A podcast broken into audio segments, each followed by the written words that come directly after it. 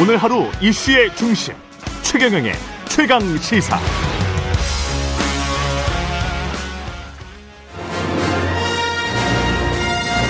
정책 브레인이 최강 시사에 떴다.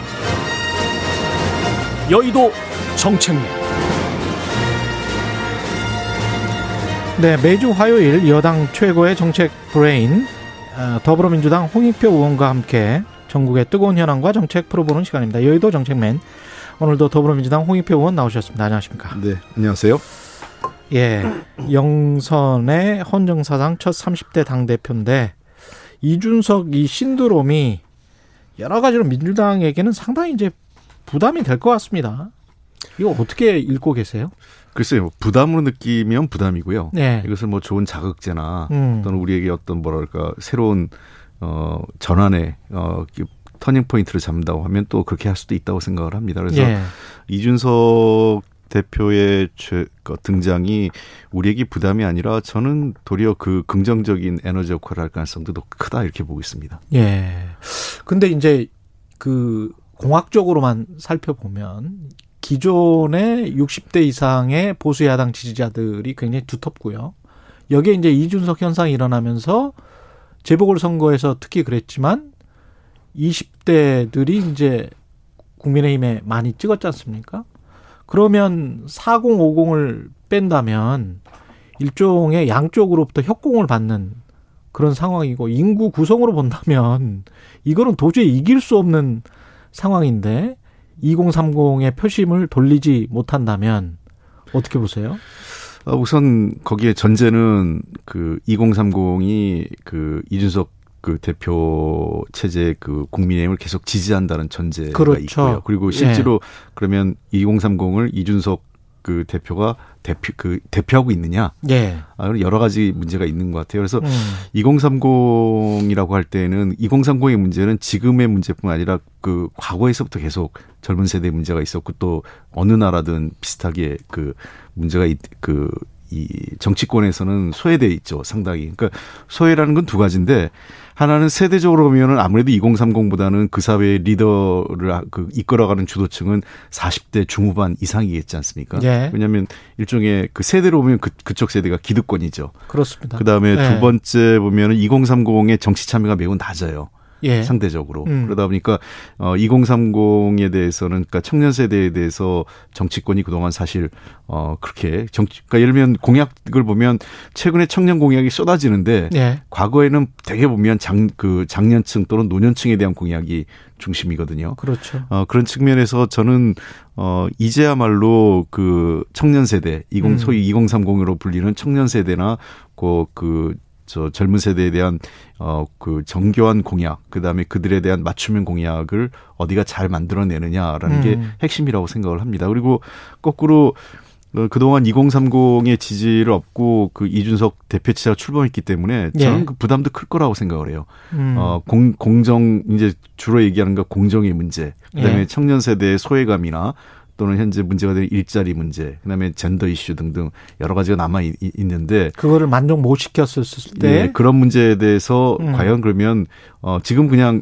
그, 저, 이 사람을 교체한 거지 않습니까? 그렇죠. 그 사람을 교체한 거고, 당의 간판을 교체한 건데, 음.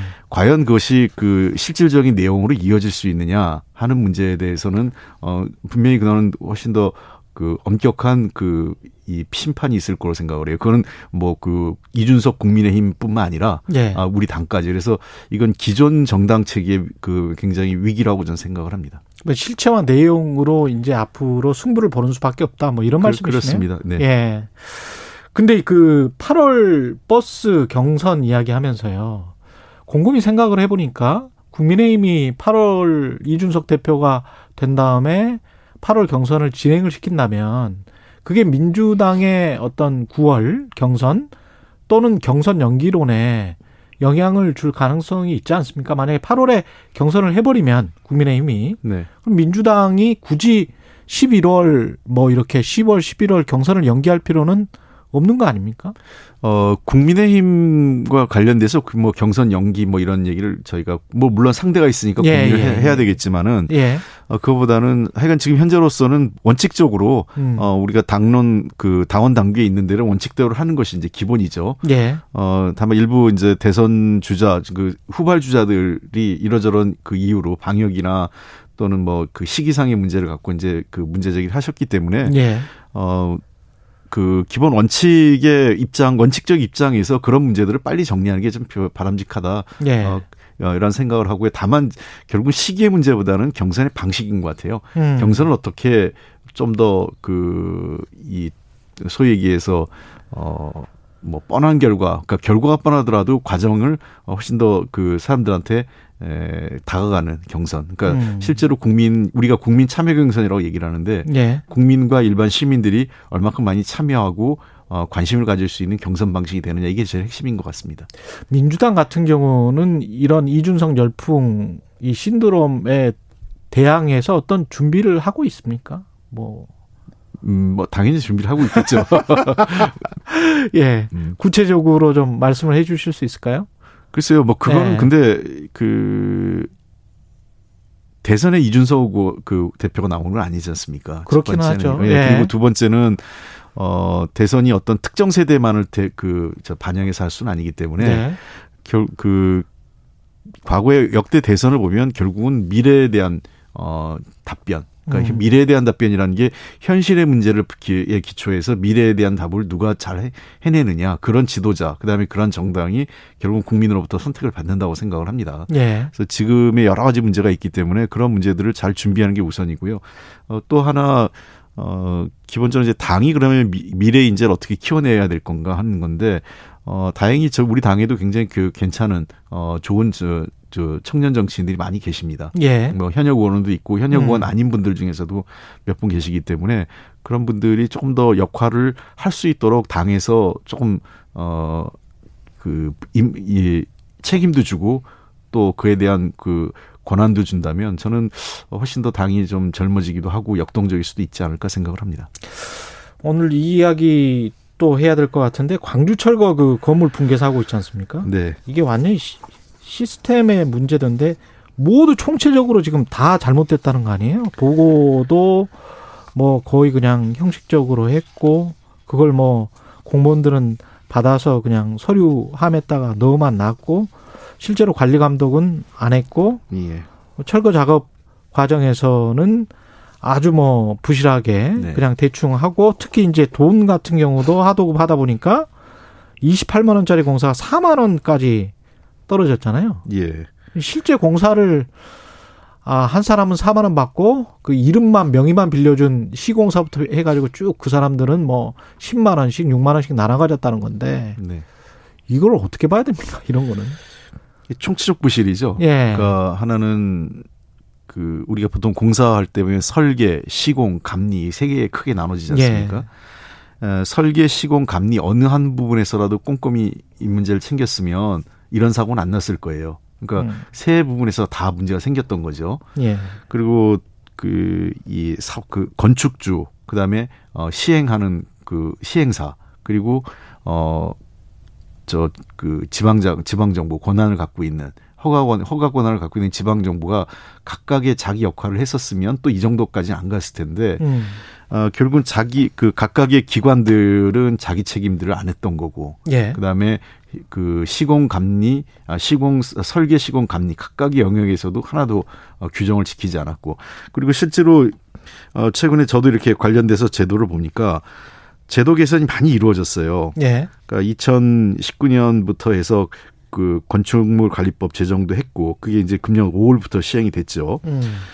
어 그다음에 산업안전 산업안전 보건법도 계속 강화됐고요. 예. 그러니까 그 제도는 강, 그 여러 가지 그 바꿔놨는데 그 제도가 현장에서 제대로 작동하지 않았다 이렇게 봅니다. 음. 그러다 보니까 결국은 이 제도는 만들었지만 그 제도를 제대로 시- 그 지키지 않았고 그다음에 감독해야 될 그 지방 정부 지방 자치단체도 제대로 감독하지 않고 그 건축주 그다음에 가장 핵심적인 문제는 여전히 이 돈의 문제 그러니까 사람보다는 돈을 중시하는 우리가 세월호 이후에 우리 사회가 세월호 전각으로 바뀌자 이런 얘기를 많이 했었지 않습니까? 예.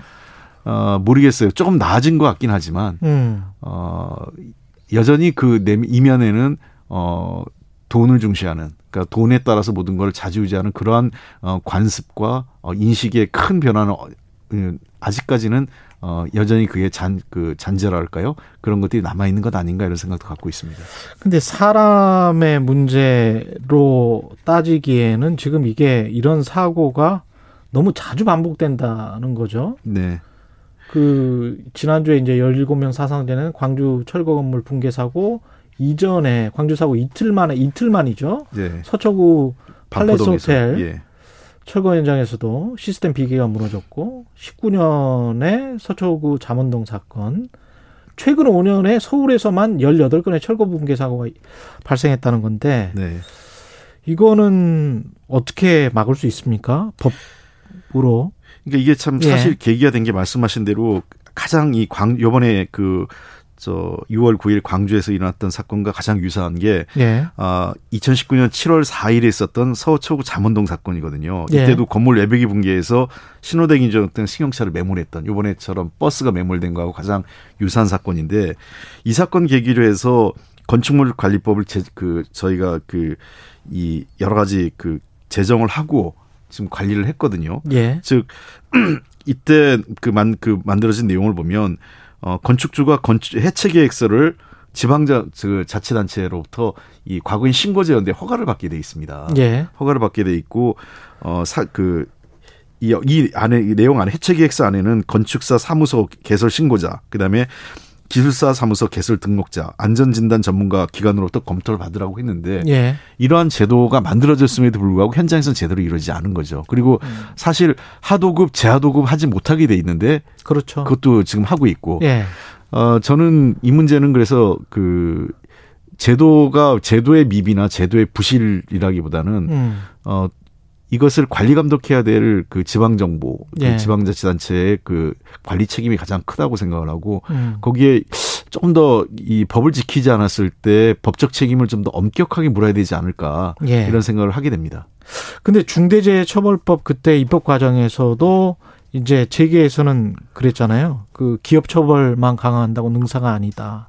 뭐 그렇게 하면 오히려 수주가 급감해서 중소기업들이 더 어, 아주 피해를 받을 것이다. 그러면서 이제 경제적인 돈 문제 가지고 이제 고론을 하면서 이렇게 되면 당신들이 주장하는 뭐 민생이 피폐해질 수 있다. 네. 이런 식으로 이제 이야기를 하는 거 아닙니까? 그리고 그, 그런 상황에서 계속 밀려서 노동계에서 원하는 만큼의 중대재해처벌법이 된 것도 아니잖아요. 사실 노동계 입장에서 봤을 때는. 네. 예.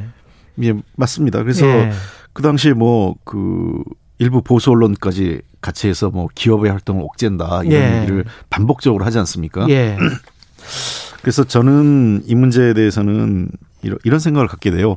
어, 어, 물론 이제 저 그 기업의 주장도 이- 뭐 아주 틀린 얘기는 아니라고 생각을 해요. 그렇죠. 왜냐하면 예. 어, 상대적으로 우리나라 여러 법 중에 OECD 국가들하고 비교해 봤을 때 어, 경제범죄나 이런 거에 대해서 지나치게 형사법 처벌이 많습니다. 음. 그러니까 저는 형사처벌을 너무 과하다 보니까 예. 의외로 형사처벌을 법원이 굉장히 보수적으로 해요. 아. 그러니까 그 유명무실하게 되는 거죠. 그렇죠. 그렇죠. 예. 그러니까 뭐 예를 들면 지- 최대 징역 뭐 5년형에 처한다. 예. 이렇게 해놓고 나면 어떤 현상이 벌어지냐면 징역형을 하긴 그러니까 뭐 집행유예나 음. 이런 걸 그 해버리거든요. 예. 그러면 사실상 손방망이 처벌이 나오는 거죠. 근데 대신에 이제 미국 같은 경우는 민사적으로는 거액의 손해배상을 하는 그렇습니다. 그렇죠. 그 두 가지 방식이 강화돼야 되는데요. 예. 하나는 그 경제 처벌을 강화하는 것도 피- 바람직하다. 그럼 저는 기업들도 그 제가 만났던 어 기업 관계자들 그런 얘기 참 많이 하세요. 예. 그러니까 어 우리가 그 이 징벌적 배상 그 저 손해배상 뭐 음. 예전 징벌 그 과징금 얘기하지 않습니까? 그래서 예. 지금보다는 진짜 이게 사고 안전 관리 잘못해서 사고 나면 어 우리가 그 돈 몇 푼 아끼려고 그러다가 더 큰 기업이 어 위기에 처한다. 기업이 예. 망할 수도 있다. 이런 생각을 가질 정도로 어 경제 범죄에 대한 그 처벌 수준을 좀 이 과징금 수준을 좀 높여야 될 것 같고요. 민사 배상도 마찬가지라고 생각을 합니다. 뭐 사람 목숨값이 차이가 있는 건 아닌데 미국 미국 법원에 가서 사고 나는 거하고 그래서 그렇죠. 가끔 이런 얘기 저 그 저 진행자분께서도 아시겠지만 어, 항공기 사고 같은 게 났을 때 미국 법원에 가서 그 소송하는 게 예. 한국 법원에서 하는 것보다 최소한 세배에서 다섯 배 정도 더 많이 받는 얘기가 있어요. 사람 몸값이 달라요. 예. 예. 그래서 이거는 제가 보기에는 우리 그 이 법원의 좀 각성도 좀 있어야 된다고 생각을 해요. 그래서 음. 법원이 이러한 문제에 대해서는 어 대법원의 그 영구 관제 영구식 그 관제가 있거든요. 예. 그러니까 이 증, 형사 처벌이나 또는 이런 그 새로운 경제 범죄에 대해서 어떻게 효율적인 그 처벌을 할 거냐, 예. 그다음에 국민 눈높이에 맞출 거냐에 대해서 법원도 자기들의 그 어떤 그 재판에 대해서 판결에 대해서 한번 어, 검토를 해서 이번 기회에 어, 손방 이런 경제 범죄 또는 안전 사고에 대해서 음. 뭐그 손방망이 처벌을 하고 사실상 뭐 이 이 저 눈 하나 깜짝하지 않는 그러한 것들이 반복되지 않기 위해서는 어 저는 좀 처벌에 대해서 그 다음에 민사배상의 어 수준에 대해서도 좀 음. 달리 생각해야 한다고 생각을 합니다. 만약에 이 아직 중대재해 처벌법이 시행이 안 됐기 때문에 그게 발효가 되고 시행됐다면 이번 같은 경우에 현대산업개발이 처벌 받을 수 있었을까요? 어뭐 단정적으로 얘기할 수는 없겠지만 예. 우선은 그 법 적용이 가능한지에 대해서 수사가 이루어졌겠죠. 음. 그러니까 중대재해 처벌의 그 대상인지 아닌지에 대한 수사는 반, 아마 했을 것 같습니다. 예. 그 그런 측면에서 저는 조금 이 중대재해처벌법이 유예된 것도 음. 그다음에 뭐 1년 유예야 그렇다 치더라도 지금 또 50인 미만 사고가 제일 많이 나는 게 사실은 50인 미만하고 건설 현장이거든요. 그렇죠. 이게 또그그 추가적으로 1년 이상 연장 유예돼 있는 것도 어 조금 걱정스러운 부분입니다. 예. 청취자 김영성님, 결국 돈인가요? 모든 분야 중간 착취 구조가 너무나 많습니다. 청취자 4222님, 반복되는 공사 현장 사고, 욕심이 불행으로 이어집니다. 손방망이 처벌이 문제입니다. 이런 말씀 하셨는데요. 마지막으로 그 최근 의원님께서 국민행복 추구권 보장을 위한 기본권 개헌 토론회 예, 예. 이게 뭐죠? 이 국민행복 추구권 보장을 위한 기본권 개헌? 음, 그 지금 개헌 논의가 여러 차례 있었지 않습니까? 예. 그 지금 현재 헌법이 87년도 어 그 민주화 운동 이후에 만들어진 헌법이 지금 이루어지고 있는데 예. 어 그 정치권에서 주로 개헌에 대한 논쟁의 핵심이 권력 구제에 대한 논쟁이었어요. 그렇죠. 예, 대통령제를 할 거냐, 뭐, 뭐. 대통령제를 유지할 거냐, 의원내 각제를 할 거냐, 뭐 예. 이원 집정부제냐, 예. 또뭐 대통령제를 한다면 지금으로 할 거냐, 아니면 음. 뭐 사- 미국처럼 4년 중임제 부통령제 예. 할 거냐 이런 얘기하는데 사실 이 문제는 어 정치권은 관심이 있을지 모르겠지만 일, 일반 국민들 입장에서는 대통령제가 된다고 의원내각제 된다고 해서 내 삶이 얼마나 바뀔까? 잘 뭐, 모르죠. 예, 예를 들면 뭐 확신도 없고. 예, 20대 비정규직으로 있는 20대가 의원내각제가 된다고 정규직으로 바뀔 거냐? 그것도 아니지 않습니까? 그렇습니다. 예. 예. 그런 측면에서 이저 헌법에 대한 문제를 음. 어, 권력 구조에만 집중돼 있던 지금 논의를 좀 바꿔야 된다라는 게 하나 있고요. 아. 그다음에 두 번째 어 그 헌법 문제를 또 지나치 그러다 보니까 마치 헌법은 나의 삶과 무관하게 이루어졌다고 돼 있는데 음. 어 제가 국회에 와서 많은 법 개정을 할 때 보면 위헌 시비가 많아요. 예. 그러니까 그 중대한 법일수록 예, 그렇죠. 그, 예, 이게 뭐 과도하게 경제 활동을 제한하느냐 우리가 재건축할 때도 뭐 그런 이야기 많이 예, 하죠. 예, 그렇습니다. 뭐 부동산 문제와 관련돼서도 음. 뭔가 그 공적인 그러니까 부동산은 공적인 어 것과 관련되니까 좀 그 개인의 경제 활동을 좀 제한해서라도 음. 부동산과 관련된 문제를 접근하자고 하면 개인의 시장 경제 활동을 제한하는 거냐 이런 위헌이다. 얘기가 예. 반- 반복되는데 어 대표적인 게 이제 토지공 개념이죠. 그렇죠. 아, 예. 사실 토지공 개념 개념은 이미 우리 헌법에 들어와 있습니다. 음. 예, 그때 87년 헌법에 들어가 예. 있는 내용인데 예.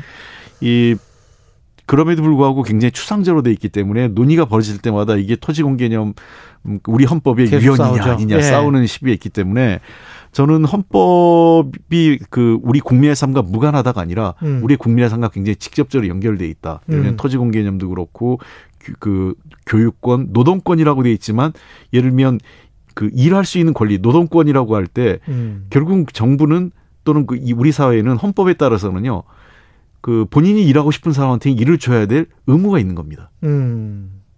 그렇죠. 예. 예, 예. 근데 못 하고 있는 거죠. 예. 기회는 줘야 되는데. 그렇습니다. 그런 측면에서 어 이 실업 문제를 개인의 어떤 무능 뭐 개인이 노력하지 않아서라는 음. 문제로 바로 뭐, 치환해 버릴 어, 것이냐. 예, 치환하고 그 방치할 문제가 아니라 음. 이것은 국가가 일자리를 줘야 되는 문제에 대한 책임이 있고 일반 국민들은 본인이 원한다면 일할 수 있는 권리가 있다. 이게 노동권 문제도 헌법이 그렇게 바뀌어져야 되거든요. 예, 알겠습니다. 네.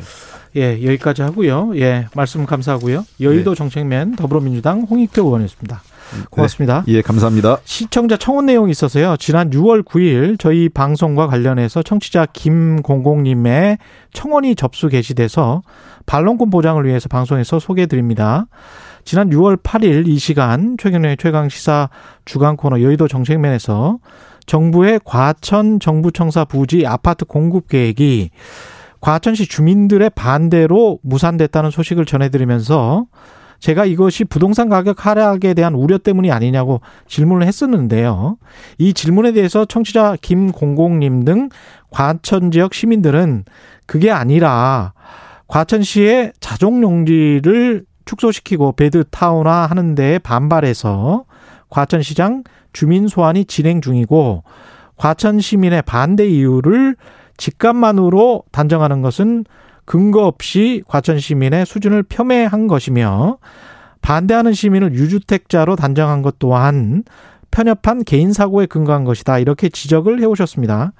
반론권 보장 차원에서 청취자 김공공님의 의견을 소개해드렸습니다. 고맙습니다. 예. 감사합니다.